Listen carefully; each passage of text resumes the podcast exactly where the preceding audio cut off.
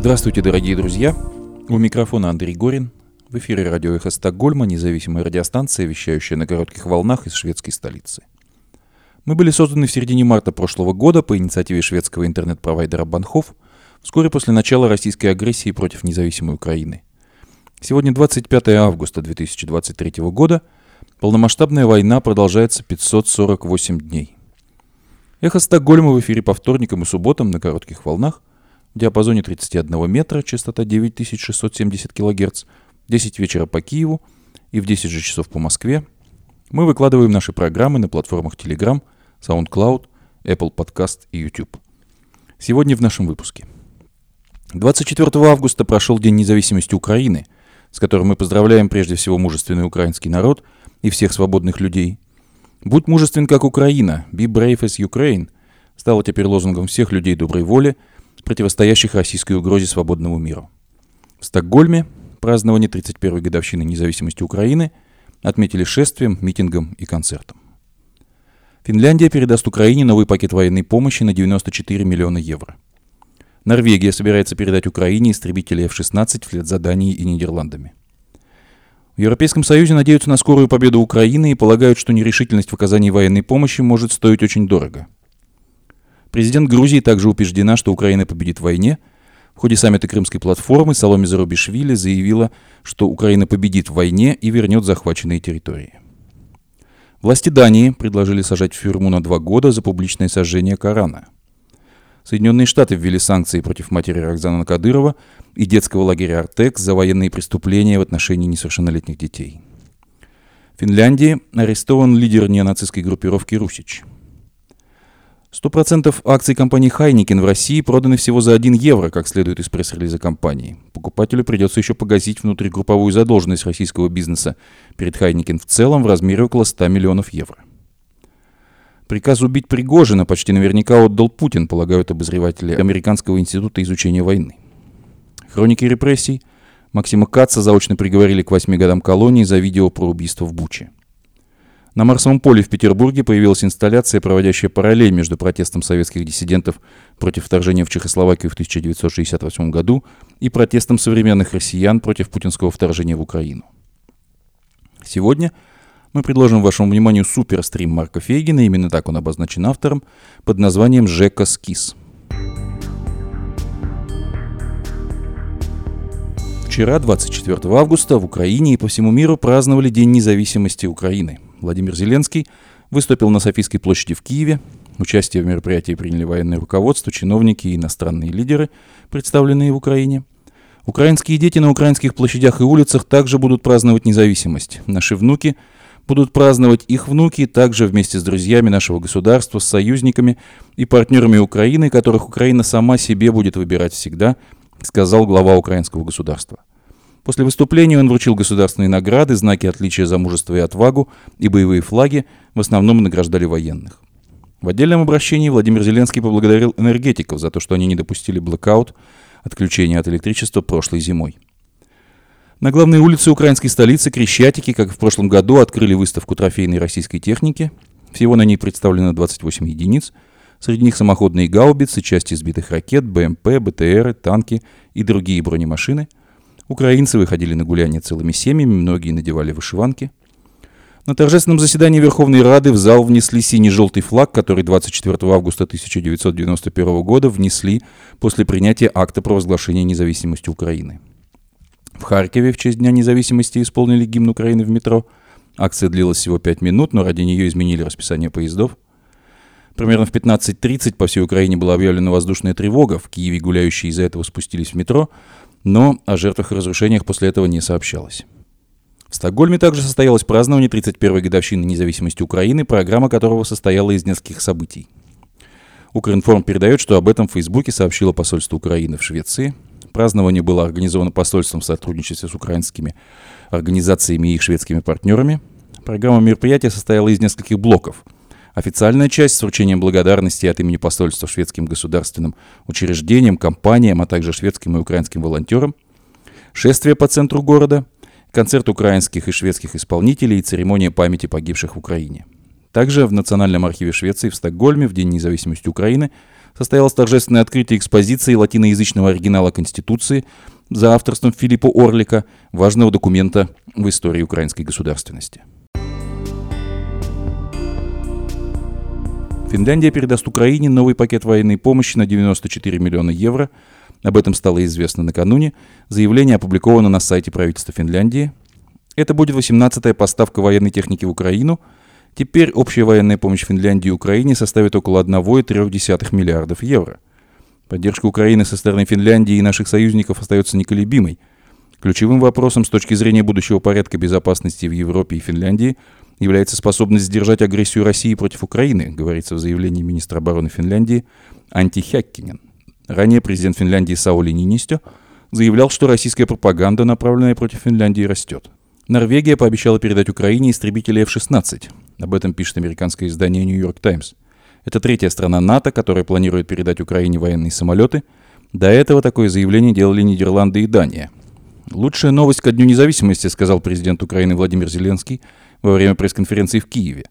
Норвегия также пообещала предоставить Украине немецкие системы ПВО «Ирис-Т», чтобы сбивать ракеты, которыми Россия продолжает обстреливать украинские города.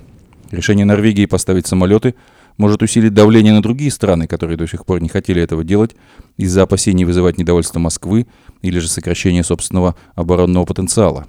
На прошлой неделе американский чиновник заявлял, что администрация Байдена позволит союзникам отправить в Украину самолеты американской разработки. Во вторник министр обороны Украины Алексей Резников сообщал, что после обучения пилотов и технического обслуживания пройдет несколько месяцев, прежде чем F-16 будут отправлены в Украину. Он отметил, что это слишком поздно для использования в контрнаступлении, которое Киев начал этим летом. В Европейском Союзе надеются на скорую победу Украины. Украинцы борются за выживание, они достаточно мужественные и решительные, чтобы продолжать свою борьбу. Надеюсь, что они победят – «Надеюсь, что они скоро победят», заявил официальный представитель внешнеполитической службы Европейского Союза Петер Стано на брифинге в Брюсселе. Стано при этом подчеркнул, что многие пытаются внести свой вклад в любое возможное начало мирных переговоров, но эту войну начал Путин. В его власти немедленно прекратить зверство, преступления против человечности, невыразимые страдания и разрушения. А глава Европа и дипломатии Европейского Союза Жозеп Барель раскритиковал западные страны за нерешительность в поставках Украине оружия для самообороны – если бы решения по некоторым типам вооружений, которые мы в итоге все-таки отправили, были бы приняты быстрее и более заблаговременно, то, возможно, война пошла бы другим курсом, и в лучшем случае мы бы сохранили жизни, сказал он. Когда принимается решение оказать военную помощь стране, подвергшейся военному вторжению, нерешительность может стоить очень дорого, сказал глава европейской дипломатии Жозеп Барель. Президент Грузии также убеждена, что Украина победит в войне, ходе саммита Крымской платформы президент Грузии Саломе Зурабишвили заявила, что Украина победит в войне и вернет захваченные территории. Этот саммит проходит на фоне продолжающегося уже 18 месяцев сопротивления Украины российской военной агрессии. Эта война является лишь продолжением непоколебимых попыток России разделять, оккупировать, завоевывать, угрожать своим соседям и соответствует историческому образу действий имперских держав, сказала она в ходе выступления по видеосвязи. По словам Зарубишвили, Украина борется не только за свою независимость, но и за свободу и безопасность всей Европы. Эта война еще раз продемонстрировала глобальную важность региона, укрепила аргумент о том, что Черное море определенно является неделимой частью европейской стабильности и безопасности. Морем, которое нельзя оставлять под контролем державы, готовой к своим собственным милитаристским амбициям, бросив вызов морской безопасности и свободному транзиту, а также нарушить глобальные поставки продовольствия, сказала президент Грузии Салами Зарубишвили.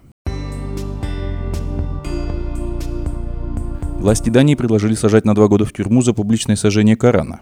Правительство Дании объявило, что представит законопроект, запрещающий осквернять религиозные тексты в публичных местах. Правительство предложит законопроект, запрещающий ненадлежащее обращение с предметами, имеющими важное религиозное значение для верующих. Таким образом, будет введено наказание за, например, публичное сожжение Корана, Библии или Тары, заявил министр юстиции Дании Петер Хумельгард. За нарушение запрета, как ожидается, будет грозить штраф или предложено тюремное заключение до двух лет. Этим летом в Дании и Швеции проходили акции при участии ультраправых националистов, в ходе которых сжигали или иным образом портили издания Корана. Это возмущало мусульманские страны, которые требовали запретить такие акции. Копенгаген заявил, что попробует найти правовой инструмент, позволяющий предотвратить сжигание Корана. Соединенные Штаты Америки ввели санкции против матери Рамзана Кадырова и детского лагеря «Артек». Минфин США добавил в санкционный лист 11 граждан России – и Международный детский центр «Артек». Ранее президент США Джо Байден анонсировал расширение черного списка, чтобы привлечь к ответственности виновных в принудительных перемещениях и депортациях детей. Среди лиц, попавших под санкции, оказалась мать главы Чечни Аймани Кадырова, уполномоченный по правам человека в Чечне Мансур Салтаев и председатель правительства республики Муслим Хучиев. Кроме того, под ограничение попали российские детские омбудсмены Ростовской, Калужской и Белгородских областей. По данным украинских властей, с начала войны с Россией и аннексированным ею Крымом было принудительно вывезено более 19 тысяч детей. В марте этого года Международный уголовный суд в Гааге вылил ордера на арест президента Владимира Путина и так называемой уполномоченной по правам ребенка в России Марии Львовой Беловой по обвинению в незаконной депортации украинских детей. В Финляндии арестован один из лидеров так называемой десантно-штурмовой разведгруппы «Русич» Ян Петровский, сообщает финский телеканал МТВ-3. Десантная штурмовая разведгруппа «Русич» — один из добровольческих отрядов, воюющих на Донбассе с 2014 года на стороне пророссийских сил. В «Русиче» открыто заявляют о своих ультраправых взглядах. Украинские власти обвиняют Русич в военных преступлениях. В частности, в 2014 и 2015 годах бойцы этой группировки были известны особой жестокостью и репутацией неберущих пленных. По оценкам украинских властей, Ян Петровский причастен к ряду военных преступлений в Донецкой и Луганской областях в 2014-2015 годах. Петровский находится под санкциями Европейского Союза и Соединенных Штатов Америки как один из командиров группы «Русич». Финские власти подозревают Петровского в причастности к преступлениям, произошедшим в период с июня 2014 по август 2015 года на территории Донецкой и Луганской областей Украины, находившихся под составом пророссийских сепаратистских формирований – Посольство России и Финляндии проинформировано о задержании Финляндии россиянина по обращению Киева. Хайникин удалось продать свой бизнес в России за 1 евро. Компания Хайникин объявила о продаже активов в России. Покупателем стал крупнейший производитель парфюмерно-косметической и хозяйственной бытовой продукции в аэрозольной упаковке из Ставрополя, пишет Forbes. Пресс-служба нидерландской пивоваренной компании сообщила изданию, что завершила сделку по продаже. 100% акций Heineken в России, это ООО «Объединенные пивоварни Heineken», проданы всего за 1 евро, следует из пресс-релиза компании. Покупателю придется погасить еще при этом внутригрупповую задолженность российского бизнеса перед Heineken в размере около 100 миллионов евро. По оценке Heineken, продажа российских активов, в свою очередь, принесет ожидаемый общий совокупный убыток в размере 300 миллионов евро. В отличие от других крупнейших международных компаний, например, Nissan, сделка не предусматривает возможности обратного выкупа. Новому владельцу достанутся все оставшиеся активы Хайнекен в России, включая 7 пивоваренных заводов. Покупателем стала группа Arnest, производитель парфюмерно-косметической и хозяйственной бытовой продукции в аэрозольной упаковке, среди его продукции дезинфекторы, антиперспиранты, освежители воздуха и знаменитый дихлофос. В марте прошлого года, после начала войны в Украине, Компания Хайникин объявила о том, что приостанавливает операции в России. Позже один из крупнейших производителей пива в мире принял решение полностью уйти из России и передать российский бизнес новому владельцу. Процесс в итоге затянулся до конца лета 2023 года. Производство пива под брендом Хайникин в России прекратили еще весной 2022 года, а теперь в течение полугода будет прекращено и производство пива под брендом Amstel. Останутся только российские марки из портфеля Хайникин. Другая крупнейшая пивоваренная компания «Карлсберг», которая собиралась продать российский бизнес, не смогла этого сделать, так как российский президент Владимир Путин передал ее активы в управление Росимуществу. После этого в конце июля компания Хайникин предупреждала об усложнившихся условиях выхода из российских активов на фоне недавних событий, напомнив, что ее заявка на одобрение сделки по продаже активов России ожидает одобрения властей. И не могу не прокомментировать эту новость, что производители пива теперь будут находиться, являются частью группы, производящей знаменитый дихлофос, тем, что в Советском Союзе пользовалась популярностью добавление дихлофоса в пивной напиток. Американский институт изучения войны, ASW, который много раз во время войны посвящал большую часть своих ежедневных сводок заявлениям и действиям Евгения Пригожина – Теперь, после известия о гибели основателя ЧВК «Вагнер», пишет, что приказ сбить его самолет почти наверняка отдал президент Путин. Крайне маловероятно, чтобы представители российской армии, особенно министр обороны Сергей Шойгу и начальник генштаба генерал армии Валерий Герасимов расправились бы с Пригожиным без приказа Путина, пишут обозреватели АСW.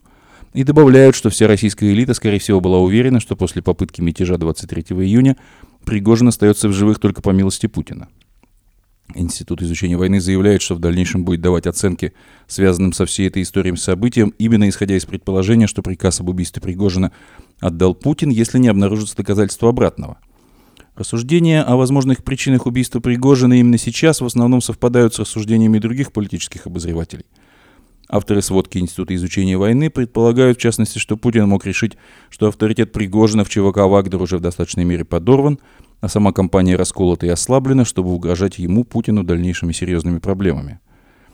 Институт изучения войны соглашается с теми политкомментаторами, которые считают, что крушение самолета Пригожина не случайно произошло ровно через два месяца после мятежа. Институт напоминает, что утром того же дня, 23 августа, государственное агентство РИА Новости выдало информацию о снятии генерала Сергея Суровикина с поста главнокомандующего воздушно-космическими силами – Суровикин, ранее командовавший российскими силами в Украине, после Пригожинского мятежа исчез из публичного пространства, и многие обозреватели считают это признаком и следствием того, что он поддерживал Пригожина. Официальное подтверждение увольнения Суровикина в российской государственной прессе в тот же день, когда произошло убийство Пригожина, это, скорее всего, не случайное совпадение, предполагают американские аналитики.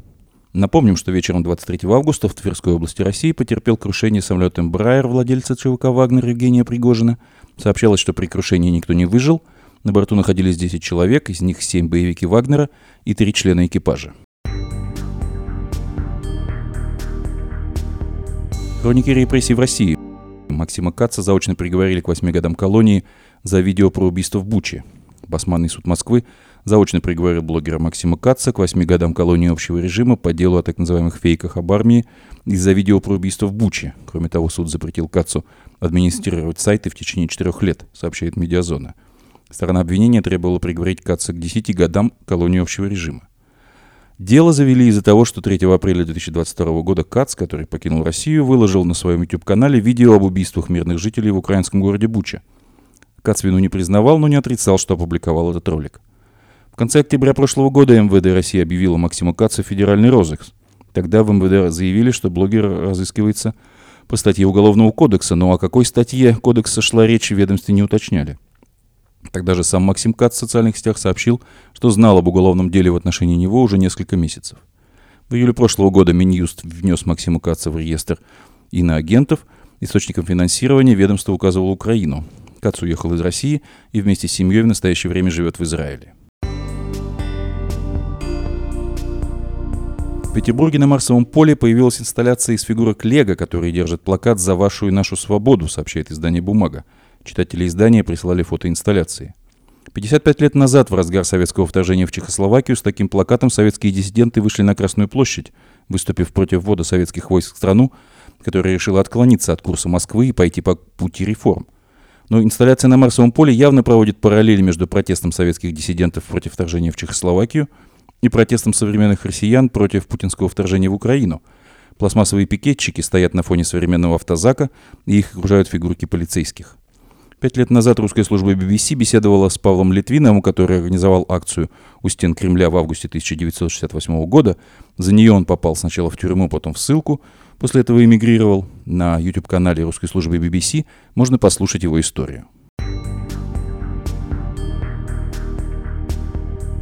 Продолжение нашей программы мы предлагаем вашему вниманию суперстрим Марка Фейгина под названием «Жека Скис», в котором содержится рассуждение о трансформации путинского террористического государства по поводу убийства Евгения Пригожина. Проводим монострим на моем канале сегодня. Назвал я его «Жека Скис». Ну что же, давайте все и обсудим, как оно выглядит. Ну что, версии какие-то высказываются, их не так, кстати, много, что произошло вчера. А в продолжении того, о чем я говорил 25 июня и говорил и еще раньше, и в течение двух месяцев, гештальт закрыт.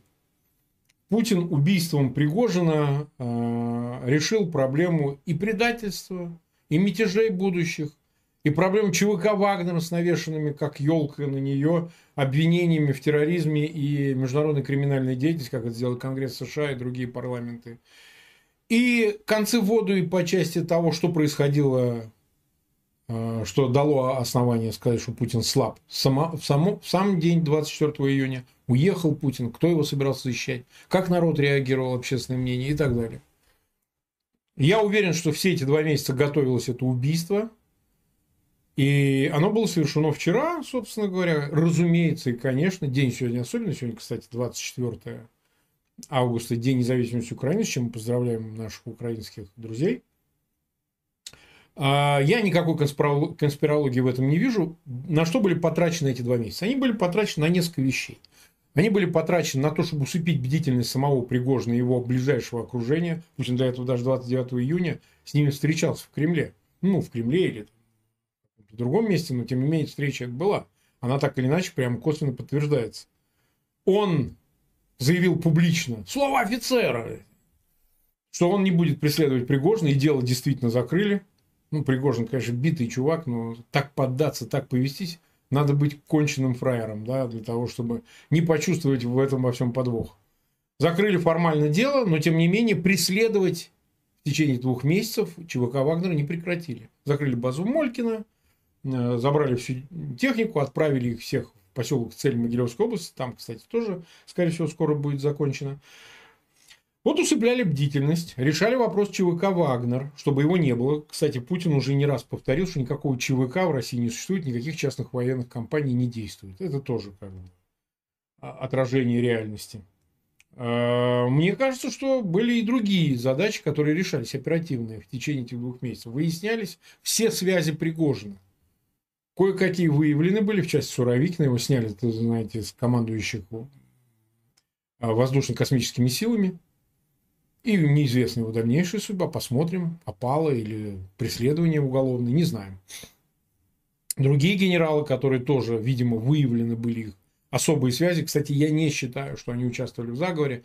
Это скорее вендета там, Герасимова и Шойгу, которые преследуют того же Суровикина или Мизинцева и других для того, чтобы решить свои аппаратные проблемы, но для Путина это убедительный довод их связи этих людей с Пригожиным, бизнес-связи, там, криминальные, коррупционные и так далее, и так далее, и так далее. Основные вот эти задачи решались в течение двух месяцев. И когда стало понятно, что инфраструктуры Пригожина действующей больше нет, решили закрывать эту историю.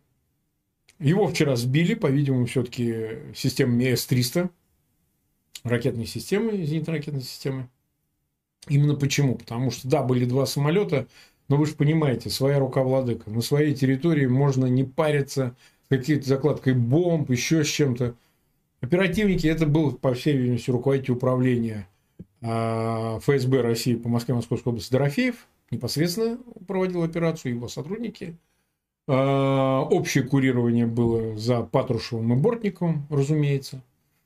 А, и, собственно говоря, Путин только эту э, одобрил операцию, я думаю, давно.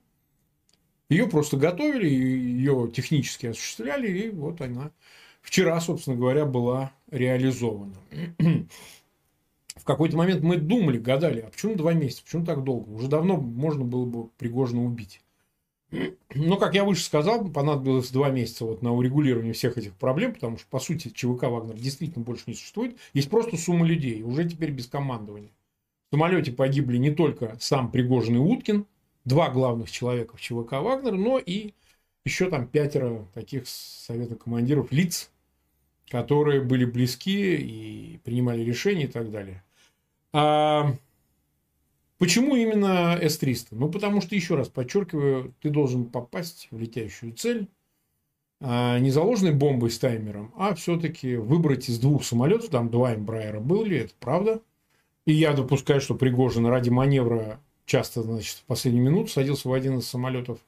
Такое тоже допускаю. Но еще раз повторяю, эти маневры бесполезны, когда ты это все делаешь на территории Российской Федерации. А все конспирологические версии о том, что Пригожин не погиб, что тело его никто не видел или видел, что от нас все скрывают и так далее. Я не буду спорить на этот счет, просто пусть мне кто-нибудь скажет. А, собственно говоря, зачем оставлять живых Пригожина, изображая его смерть, притворную смерть?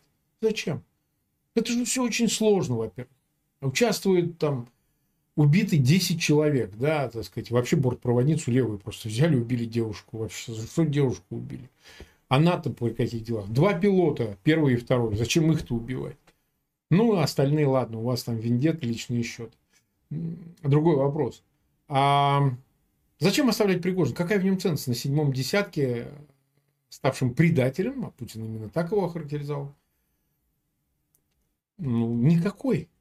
Чтобы что? Как использовать человека, который числится убитым, а где-то должен сделать пластическую операцию, не знаю, там, в Южной Америке, в Африке, в Сингапуре, и, значит, появиться там, я не знаю, темнокожим африканцем, так сказать, с французским языком. Как это все? Зачем это все? Пригожин ни для чего больше не нужен. Нет таких вещей, которые Пригожин мог осуществлять в интересах Путина, которые незаменимы. Его предательство перечеркнуло всякое сотрудничество Путина с самим Пригожиным, с его окружением ЧВК Вагнер. Это очевидно. Они выступили против. Они выступили не просто против Путина, а выступили против системы, прикрываясь, так сказать, лозунгами, что мы тут марш справедливости а, против а, Герасимова и но фактически они выступили против всех основ системы. И система отомстила достаточно жестко. Ну, олицетворением является Путин, и ровно поэтому а Путин принимал решение, повторяю, оставлять в живых Пригожин, да еще таким странным, сложным способом, нет никакого мотива. Что может сделать человек с другим лицом, с другим именем и при других, при другом статусе? Садовником работать? Что? Зачем? Чтобы что? Равно так же все вот эти сантехники, не воевавшие на фронте военные эксперты, всякая другая плесень, которая прежде говорила о том, что никакого мятежа не было, это фейковый мятеж, это Путин с Пригожиным договорились, чтобы выявить нелояльных в рядах вооруженных сил в генералитете, что, значит, э, Пригожин снова пойдет, соберет войска. И такие эксперты были. Но я уж на это не обращаю внимания. Пусть говорят. Кого слушать? Я специально поставил вчерашний эфир от 25 июня, чтобы люди послушали аргументы. Не меня, да бог со мной-то. Я не провидец, не Ванга. Я рассуждаю, я понимаю, как работает русская власть. Я прожил в этой стране, занимался политикой 35 лет. 35 лет. Ну, мне ли не знать, как там все устроено? Но всякие, значит, не пойми откуда, из какой социальной пизды вылившиеся, вылившие, значит, эксперты начинают комментировать, рассказывать сказки. И сейчас продолжают рассказывать всякие конспирологические теории. Все было по-настоящему. Все было так, как было, и кончилось так, как кончилось. Пригожина больше нет. Нету и этого Уткина, и нет остальных. Никакого не будет второго похода именно из числа там, участников ЧВК «Вагнер». Это закрытая тема, они никуда больше не пойдут. Некому идти. Знаете, как Наполеон, я вот часто повторяю, говорит о том, что армия, состоящая из баранов, но руководимая львом, может добиться цели, нежели армия, состоящая из львов, но руководимая бараном, ничего не добьется. Пригожин не лев. Это ублюдок конченый был, вы знаете, он мне угрожал и так далее. Мне что сожалеть. Он переубивал там десятки тысяч украинцев. Ну, про россиян понятно. Сколько зэков уложил. Не об этом вообще речь. Мы анализируем ситуацию с достоверным развитием, ход, ходом развития событий. Это главное. Все остальное не важно. Некому возглавить такой поход. Парадокс. Сама система позволила Пригожину себя поднять, политически и публично себя намылить. Кому еще позволено выступать с такими заявлениями против высшего командования, администрации президента и так далее? Ему дали эти возможности. Ведь он же до а, начала войны в 22 году, в феврале, он же вел себя очень тихо. Он был другом, кстати, Шойгу. Шойгу ему, кстати, Глок подарил. Вы знаете, при обыске нашли Глок, подаренный Шойгу.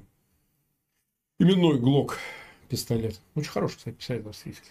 А вот. Ну, а сейчас, собственно говоря, ситуация подошла к тому, что Пригожин был единственный публичный, может, чуть-чуть Уткин, фигурой, которая могла бы послать, так сказать, убивать и умирать. Такого больше нет. И в ЧВК «Вагнер» такого больше нет нет пользующего авторитетом и авторитетом, выходящим за пределы ЧВК Вагнера. Внутри ЧВК Вагнера в узком коллективе из нескольких тысяч человек, может, такие есть. Так вот, Трошева называли, еще каких-то. Ну, кто их знает? Пригожин, собственно, не довел дело до конца, потому что он не политик был. Он был уголовник, он был криминальный бизнесмен. Он был лютый, дикий парик паренишка, который пытался из себя изображать то Стеньку Разина, то Пугачева в разные моменты то, извините, Котовского, то Троцкого, то в какой-то момент, э, значит, э, Штауфенберга. У него это плохо всегда получалось. Он был неубедителен. И, собственно, это и проявилось. Он, как человек, нецелостная натура. Совсем нецелостная. Даже он э, рядился раз за разом в какого-то крутого мэна. Я вчера, кстати, встречался с крупным олигархом российским, который был знаком с Пригожиным а, еще в Питере. Ну, естественно, человек бежал, его преследовали, ну, неважно. Он рассказывал, что и мне назвал фамилии тех, кто прикрывал Пригожин, когда он сидел 9 лет. Они вышли, кстати, надо отдать должное Пригожину, он их сохранил, они так и остались, некоторые до смерти. Криминальные авторитеты, которые прикрывали Пригожина, а, когда он сидел. Он сидел очень плохо. Его ебли во все щели. Ну, не буквально, может быть, этих деталей я не знаю, но сидел он очень плохо. Это сказки потом наплели про то, что он там был авторитетный мэн. Он как раз не пользовался авторитетом среди криминалитета. Он болтовал, но он не был, он не был, так сказать, авторитетом. Это тоже очень важный момент. Он всегда обращался к государству, он был красненький, не был черненький. И я думаю, что именно тогда его и завербовали, кстати сказать. Так вот, Пригожин не имел политической идеи. Политическая идея могла быть одна – прекращение войны, устранение Путина. Это не, не факт, что это демократия бы сменилась, еще чем-то. А идти против бояр за царя, ну так это выглядит, с тем, чтобы сместить плохих Пригожина и Шойгу и поставить хороших Дюмина Теплинского, ну, это не идея, это говно. С такой идеей до Кремля не дойдешь, только доступен и развернешься обратно. Это одна из причин. Причин там и больше много. Потому что на самом деле никакой крыши ФСБ, такой, которая бы за ним стояла и которая бы была бы мотором заговора, ее не было в таком виде. Были люди, которые наблюдали и с интересом ждали, чем это закончится. И по концу хотели свое получить. Безусловно, и ФСБ и так далее. Я думаю, в коллегии ФСБ несколько людей, если хотите, назову фамилию Королев, первый зам Бортникова, еще другие молодые ранние генералы, которые бы хотели перекроить карту, аппаратную я имею в виду, кадровые эти этажи. Хотели бы, потому что пока живут эти геронтократы, им не светит занять первые клетки. Конечно бы хотели бы. И если бы мятеж удался, ну, такая, слушайте, они могли бы решить свои проблемы. Но мятеж остановился. Что его остановило? Всех деталей мы не можем знать. Когда вот говорят, мы все знаем, мы же, ну откуда вы знаете? Ну кто вы знаете? Что вы знаете? Вот говорят, что шантажируют убийством дочери. Да я охотно беру. Я просто убежден, убийство дочери жены, это само собой. Это вообще его предупредим, мы их просто распилим на части пилой. Кому это говорит? Человек, который сам э, кувалдой разбивал голову, понимаете? Какие там могут быть еще этика, какая может быть? Ой-ой-ой, грозили убийством семьи. А ты когда пошел на Кремль, ты что думал? С тобой цацкаться, что ли, будут? И там такие же, и ты такой же. Я просто уверен, что этим грозили. Распилим живьем, будут орать. Ну, если ты уж решился на такое пошел. Если придумал такой марш справедливости на Москву, готовился к нему, что вероятно. Ну что ж ты оглобли-то разворачиваешь? Либо не бери за это, либо не действуй так. Пригожин в свою смерть верил, кстати. Он же говорил, ну пусть меня прикончат. В нескольких интервью. Бравировал, конечно. Но понимал, что идет сильно против. Сильно против хода. Но в нем это было. Не попрешь, ничего не скажешь. Было в нем это. Была в нем и удаль какая-то, была в нем и дерзость невероятно, криминальная, безусловно, преступная. Но тем не менее, тем не менее, он э, по себе след оставил. И вот тут как раз важный вопрос, а что, собственно, будет? Я вчера делал этот прогноз, когда вам дал свой эфир от 25 июня. Я сказал, уничтожат всех, убьют всех. Прямая цитата. Кто не посмотрел, посмотрите. Никого не оставят. Какая разница, как это будет сделано? Это техника. Техника взорвать самолет в воздухе или послать тех, которые сейчас в поселке Цель сидят, на передовую, чтобы их вытратить где-нибудь под э, Работино или Урожаем. Это не важно, это техника. Это техника. И поэтому на самом деле, как сказал Путин, и в слова его можно поверить, что у нас никаких ЧВК нет. Какие еще ЧВК? Правильно. И все, кто в этом ЧВК Вагнер был, они все, безусловно, будут пущены в расход, чтобы даже легкого ветерка не осталось от того, что было. Все наследство Пригожина будет рассыпано и растоптано. Ничего не останется. Он след оставил в русской истории, безусловно. Но масштабов э, настоящих мерсенари, настоящих наемников, короля наемников Боба Динара, полковника Смита, многих других, он не дотянется, он никогда ими не будет. Это люди с совершенно исключительной судьбой, личным беспримерным мужеством, прошедшие войны, горевшие офицеры, французские, британские, участвовавшие в войне, были героями сделали себе имя на создании этих частных военных компаний, наемников, в основном действовавших в Африке в период э, финальных, финальный период колониальный и постколониальный период, когда Африка была охвачена войнами. Вот такого памяти он по себе не оставит. Он оставит память уголовника, дерзкого уголовника, бросившего вызов системе и сгоревшего. Потому что, как я всегда говорил, он не системный человек, не системное лицо. Говорят, вот а, как же можно быть несистемным человеком, если ты от этой системы кормишь с руки, там, ням -ням -ням -ням контракты, кейтеринг и так далее. Да возможно, вполне возможно. Путин окружал себя такими. Он разве первый такой? У него массажист там крупный был деятель, его, кстати, тоже сейчас э, э, щелкает он сейчас там под следствием. Миллиардер, кстати. И Пригожин повар, и много таких было, понимаете? Вылезали, вползали, погружались в самое дно. И что? И еще. Они просто элементы в системе, резисторы. Один сгорел, другой заменил. Не стоит преувеличивать эти средства в их значении. Он так и останется человеком, который прошел против системы, получив от нее все. Вот Путин говорит о предательстве. Мы вот с предателями расправляемся. Сколько раз он за свою политическую жизнь в качестве главы повторил это за 25 лет? Многократно. Многократно. В частных, публичных. Вот сейчас вот запись гуляет, где он говорит, предатели не прости, нельзя прощать. Враги – это враги. Предатели – это гораздо хуже. Это предатель, ставший врагом. А враг – изначальный враг. Я, кстати, много раз замечал, что они действительно предатели карают сильнее намного сильнее, чем врагов. И поэтому, конечно, и очевидно, что э, Пригожин не оставил в виде наследства ни самого ЧВК Вагнера, его не будет, ни память какую-то особенную о себе. Они сейчас там мемориалы говорят, где-то цветочки носят. Поверьте, о Пригожине забуду. Народ забудет так же, как о любом другом таком же вкипячнувшем, появившемся и исчезнувшем персонаже – на фоне путинских десятилетий. Сколько их было? Разного калибра, разного масштаба. Просто на фоне войны это и приобрело какое-то выпуклое значение. Забудут. Народ, целовавший в Ростове руки Пригожину, даривший мороженое пригожинцам, ну, ЧВКшникам, которые там э, рядом с штабом ЮВО находились, забудет о них точно так же, как и о Путине когда-нибудь, когда его не станет.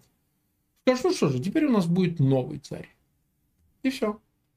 Никто не готов ни за Путина был убирать 23-24 июня, так же, как и за Пригожина. Никто не готов умирать. Все это не более чем шапито, цирк, котором а, русские люди являются просто зрителями, а не акторами этого исторического процесса. Если бы к Пригожину присоединились толпы из десятков, сотен тысяч людей, может быть, и по-другому пошла бы история. Но этого же не произошло. И потому что сам Пригожин не дотягивал на эту роль, и народ не дотягивает до роли вершителя собственной судьбы. Он безучастен. Он наблюдает за этим, как за зрелищем. И думает, что решение за него может оказаться в какой-то момент на каком-то извиве зигзаге истории ценным в его пользу. Никогда. Власть в России не сменялась в пользу народа. Никогда. И ровно поэтому кто-то скажет, что такой мятеж может повториться. Может но с другими акторами и с другими целями и на других основаниях.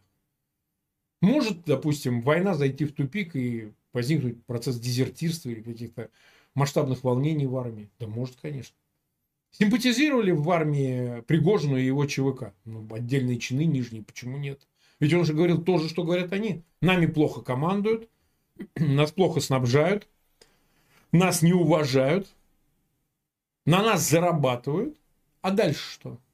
И поменяйте, пожалуйста, Шойгу. А я не буду менять, отвечает им Путин. И вот так, А что вы мне сделаете? А они отвечают, ничего, просто пойдем умирать. Как вот этот мясной отряд, раз за разом волнами накрывающий значит, э, объекты, порученные им штурмовать. И все. И все, ничего. А кто снялся и двинулся в сторону Кремля?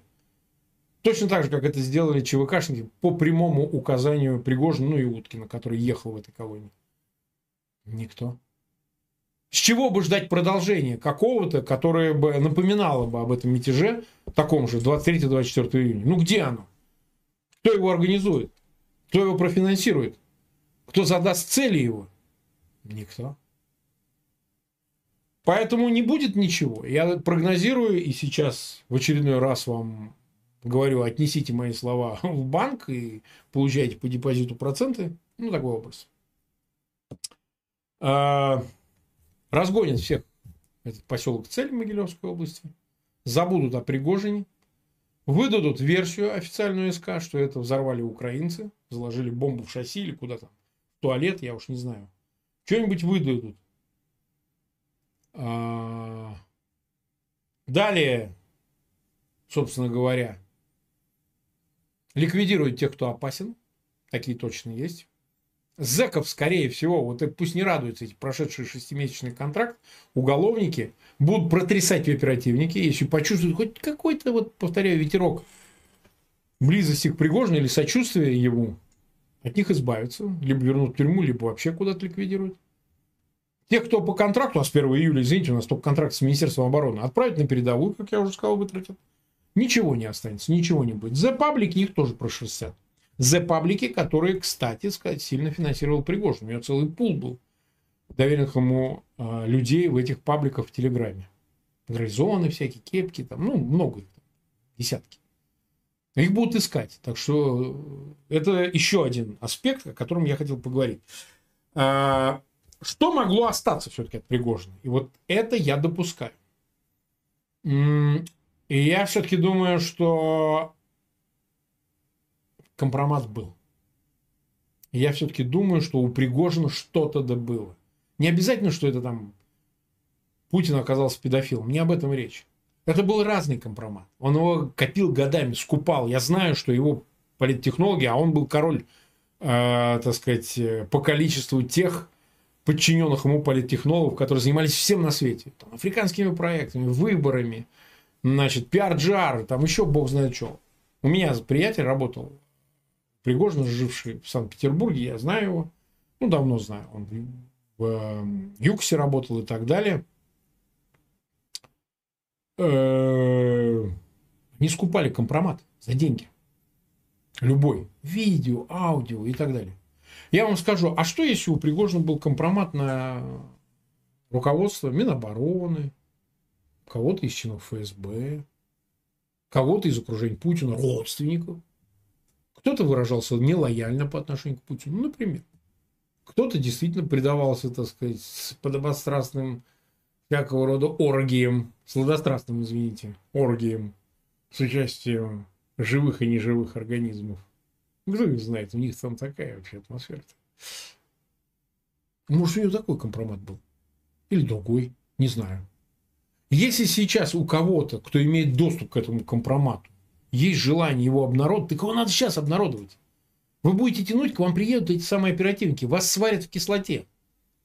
В солян, например. Или какой-то еще, как Хашоги вот. Растворил Сальман, Бен Сальман, по его указанию. Так и вас всех растворят. Ничего не останется, даже зубов. Говорят, кстати, Аль Капон, по-моему, растворял людей в кислоте, говорил, что единственное, что остается, только зубы. Не растворяют в кислоте. Все растворят. Все растворят. Поэтому, если сами боитесь опубликовать, присылайте к нам. На почту канала Фейгин Live. Присылайте весь этот компромат. Видео, аудио, все. Ну, такой серьезный. Не бумажки там какие-то такие левые, не какие-то там записи, не какую-то просто инфу. Присылайте компромат. Вот это может сработать. Вот это может играть роль. Нет, конечно, народ русский никак не, про, не, не, не отреагирует. Ему сейчас покажи, что вот э, животных едят э, живьем вместе с детьми или еще кем-то. Я очень не скажут, нет, это все постановка. Это вы все выдумали. Все выдумали. Ничего нет, ничего нет, все. Монтаж. Но внутри аппарата власти это может сыграть свою роль. Рассорить, повредить отношения. Одни начнут жрать других запросто. Вот это может вызвать некие последствия. Почему нет? Как далеко они зайдут, а кто это знает? Может никуда, а может куда-то. Может кого-то на этом деле тоже схарчат. Поэтому компромат как раз я верю. И я считаю, что каких-то там тонны терабайтов где-то лежат на каких-то серверах. Я не исключаю это. Далее. Африканские проекты. Вот многие начали рассуждать, вот сейчас пострадают африканские проекты. Ну о чем вы? Как они пострадают? Главная скрипка там все равно была не вагнеровская, а спецслужбистская. СВР, ГРУ, ну, главное управление сейчас называется. ФСБ. Да, конечно, ценность Пригожина была в том, что он соединял деньги, войну и отношения. У него это удавалось лучше, чем у других. Чаще всего я, кстати, замечал, что ФСБшники, они либо э, по деньгам, либо, так сказать, по операции. Что-нибудь одно из двух. Я с ними, конечно, не знаком, но я вот вижу, как они работают топорно. И поэтому они в Африке, так сказать, не очень здорово, как инвесторы выступают. Китай гораздо лучше. Ну, не говоря о других. А вот какие перевороты, кому-то помочь, власть удержать, убить кого-то, это у них хорошо. Там кувалды кого-то разбить или там распилить кого это у них хорошо. Пригожин умел соединять это все вместе. Понимаете? Он был как раз вроде как от государства, а вроде как сам по себе. И вот этом межпространстве он действовал эффективно. И это оценивали достаточно высоко. И давали ему э, доверительные инвестиции и так далее. Крупные компании, между прочим. Дерипаски, другие. Доверяли. Работали с ним. Ну, как они защищали свои активы, это другой вопрос. Мы там не все понимаем. Но, тем не менее, это происходило. Теперь, что касается самого Путина. Усилится ли он? Да, конечно, для аппарата власти, для властного класса, класса это сильная, сильная, конечно, жест. Это сильный сигнал. Я вас всех убью, только попробуйте быть нелояльными. Я думаю, они с самого начала как бы не верили в то, что Пригожину удастся избежать последствий за то, что он сделал. Безусловно.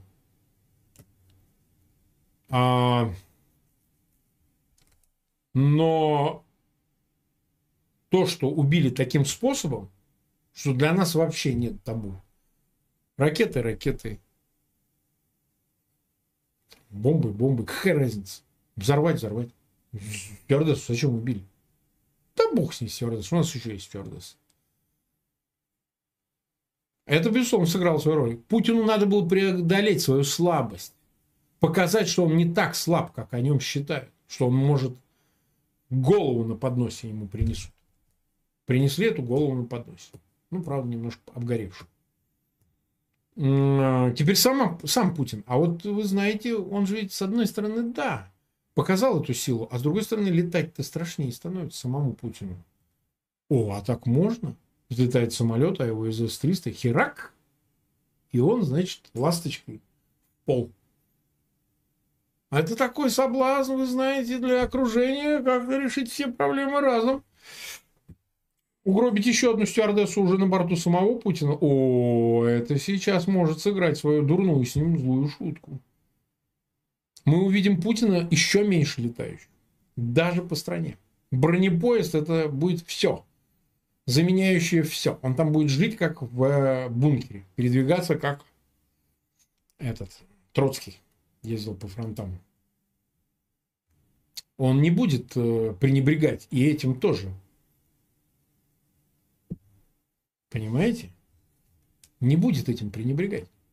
Потому что, слушайте, ну, всего лишь один комплекс взял, выстрелил две ракеты в нос, в хвост. И нету Путина.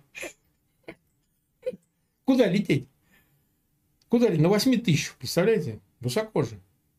Из автомата ты же не дострелишь. А, естественно застрелит. Так что для него это тоже опасная такая игра, которая вообще непредсказуемым образом может сложиться и в его судьбе. А может так и сложится, не знаю, не утверждаю. Но сама по себе эта штука, она в какой-то момент станет, а что такого? Если Пригожину можно, значит, и может быть другие проблемы так можно решить. станет некой такой, я бы сказал, разменной историей, которая вполне может заиграть новыми причудливыми красками. Теперь, что касается Запада. Смотрите. А, Запад тоже доволен, в принципе, понимаете? Они же боялись, что Пригожин придет к власти, и там ядерное оружие и все такое. Как правильно сказал мне один посол, сказал, что в двух столицах испугались событий 24 июня. В Москве и в Вашингтоне. Они хотели Пригожин. Пригожин бандит. Путин, конечно, мудак, но привыкли с ним как-то договоряться. Че, как... А с Пригожиным неизвестно, как договариваться. Деятель-то такой. Его признали международным криминальным организатором вот этой ЧВК «Вагнер», террористом. Парламент Великобритании, по-моему, вот только что проголосовал. Да, это в ЕС проголосовали, Европарламент, я имею в виду. Ну, там, про Украину, Балтию, Польшу, это говорить нечего. Понимаете, что происходит? То есть, как бы Путин-то удовлетворил запрос на исчезновение ЧВК «Вагнер», которая всеми странами признана преступной организацией. Ну, понятно, что источник этого Вагнера сам Путин и его власть. Ну, конечно. Но это же Западу удобнее так. Ну, ладно, ладно. Ну, с ним мы еще поговорим. А как с Пригожиным договариваться, если бы у него еще елда появилась бы, ядер?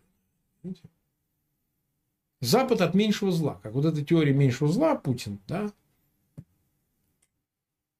Больше зло устранено.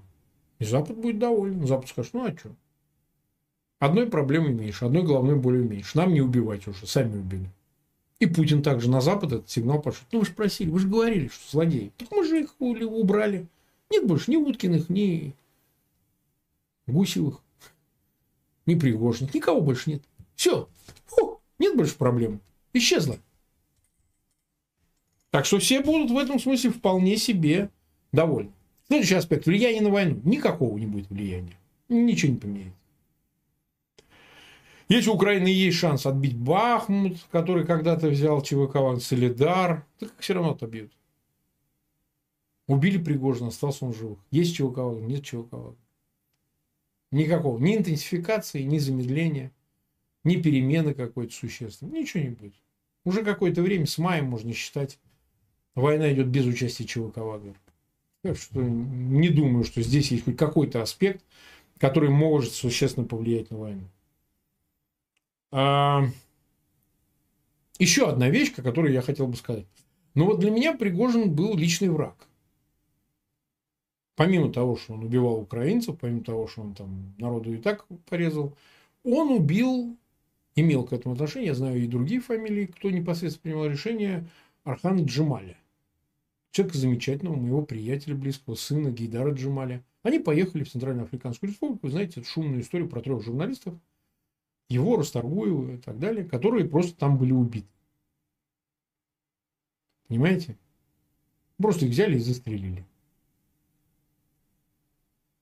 Скажите, пожалуйста, как не радоваться тому, что умер Пригожин? То, что вы пишете, что я выпиваю в эфире, это не так. Я сегодня абсолютно трезвый. У нас сегодня жара бешеная была, поэтому у меня немножко вялый пару дней. Но в целом я в эфире не пью, так что оставьте это уже наконец, оставьте. Ну, конечно, мы радуемся. Конечно, для нас это хорошо. Еще было бы более бы хорошо, чтобы они все друг друга убили, как я много раз говорил. Пусть они все друг друга убьют, понимаете, по кругу. Змейкой. Понимаете? Путин, Пригожин, Герасимов, Шойгу, Бортников, Шмортников. Какая разница? Пусть они все себя переубивают. Это ж праздник. То, что они по частям, ну, хотя бы так. Был вопрос у меня здесь задавали, кто следующий. Ну, по логике вещей, кто-то из генералитета. Если считать, что их как раз могут травить, вот как загадочная смерть Житко, утверждать ничего не можем, но темная история, которую никто не может сказать на 100%, так или не так. Вот кто ответит на это? Скажет, Житко убили, там, отравили или еще что-то сделали. Или он сам вот объелся грибков, или там сердце не выдержал, или пьянка, или еще что-то, и он, значит, приставился. Но никто не ответит. Могут э, того же Суровикина куда-то пустить в расход? Да, конечно, могут. А почему не могут? Запросто. Запросто, конечно, могут. Увидим мы такое? Наверняка увидим. История имеет продолжение в том ее смысле, что сам Путин будет дочищать аппарат. Ему нужно во что бы то ни стало нивелировать его полностью. О чем это свидетельствует? О том, что мы имеем дело с полностью оформившей тоталитарной системой, внутри которой не должно быть ни одного несогласного инсургентного элемента. Ни одного. Тоталитарная этого система не допускает. Даже авторитарная еще мирится с этим. И даже авторитарная с тоталитарными элементами. В ней Навальные могут существовать. А, простите, в тоталитарной нет. У Сталина не может быть оппозиции, понимаете? Ну, я огрубляю, конечно. Вот это надо понять. И как бы устранением, казалось бы, какого-то лояльного, с одной стороны, потому что это братья Штрассеры какие-нибудь. Я вам говорил, что книга Отто Штрассера замечательная. Замечательно. Почитайте, он спасся, он уехал в Канаду. Два брата. Кстати, национал-большевистскую фракцию на НСДАП. Много раз об этом рассказывал, но просто, может, кто-то смотрит впервые, не знает. И поэтому, собственно говоря, устранение всех этих элементов создает жесткий каркас этой тоталитарной системы. Для нее еще и важная идеология. Они ее ищут, они смогут. Они на этом реваншизме, империализме, на корпоративности, такой фашистской, такой кондовой корпоративности, они создадут эту идеологию. Вы слушали монострим Марка Фейгина. Наша сегодняшняя программа подошла к концу. Напомню, что «Эхо Стокгольма» в эфире по вторникам и субботам на коротких волнах в диапазоне 31 метра, частота 9670 кГц, в 10 вечера по Киеву и в 10 же часов по Москве. Мы выкладываем наши программы на платформах Telegram, SoundCloud, Apple Podcast и YouTube. Всего вам доброго. До новых встреч в эфире. С вами был Андрей Горин. До свидания. Еще раз с Днем независимости Украины. Будь мужествен, как Украина. Be brave, like Ukraine.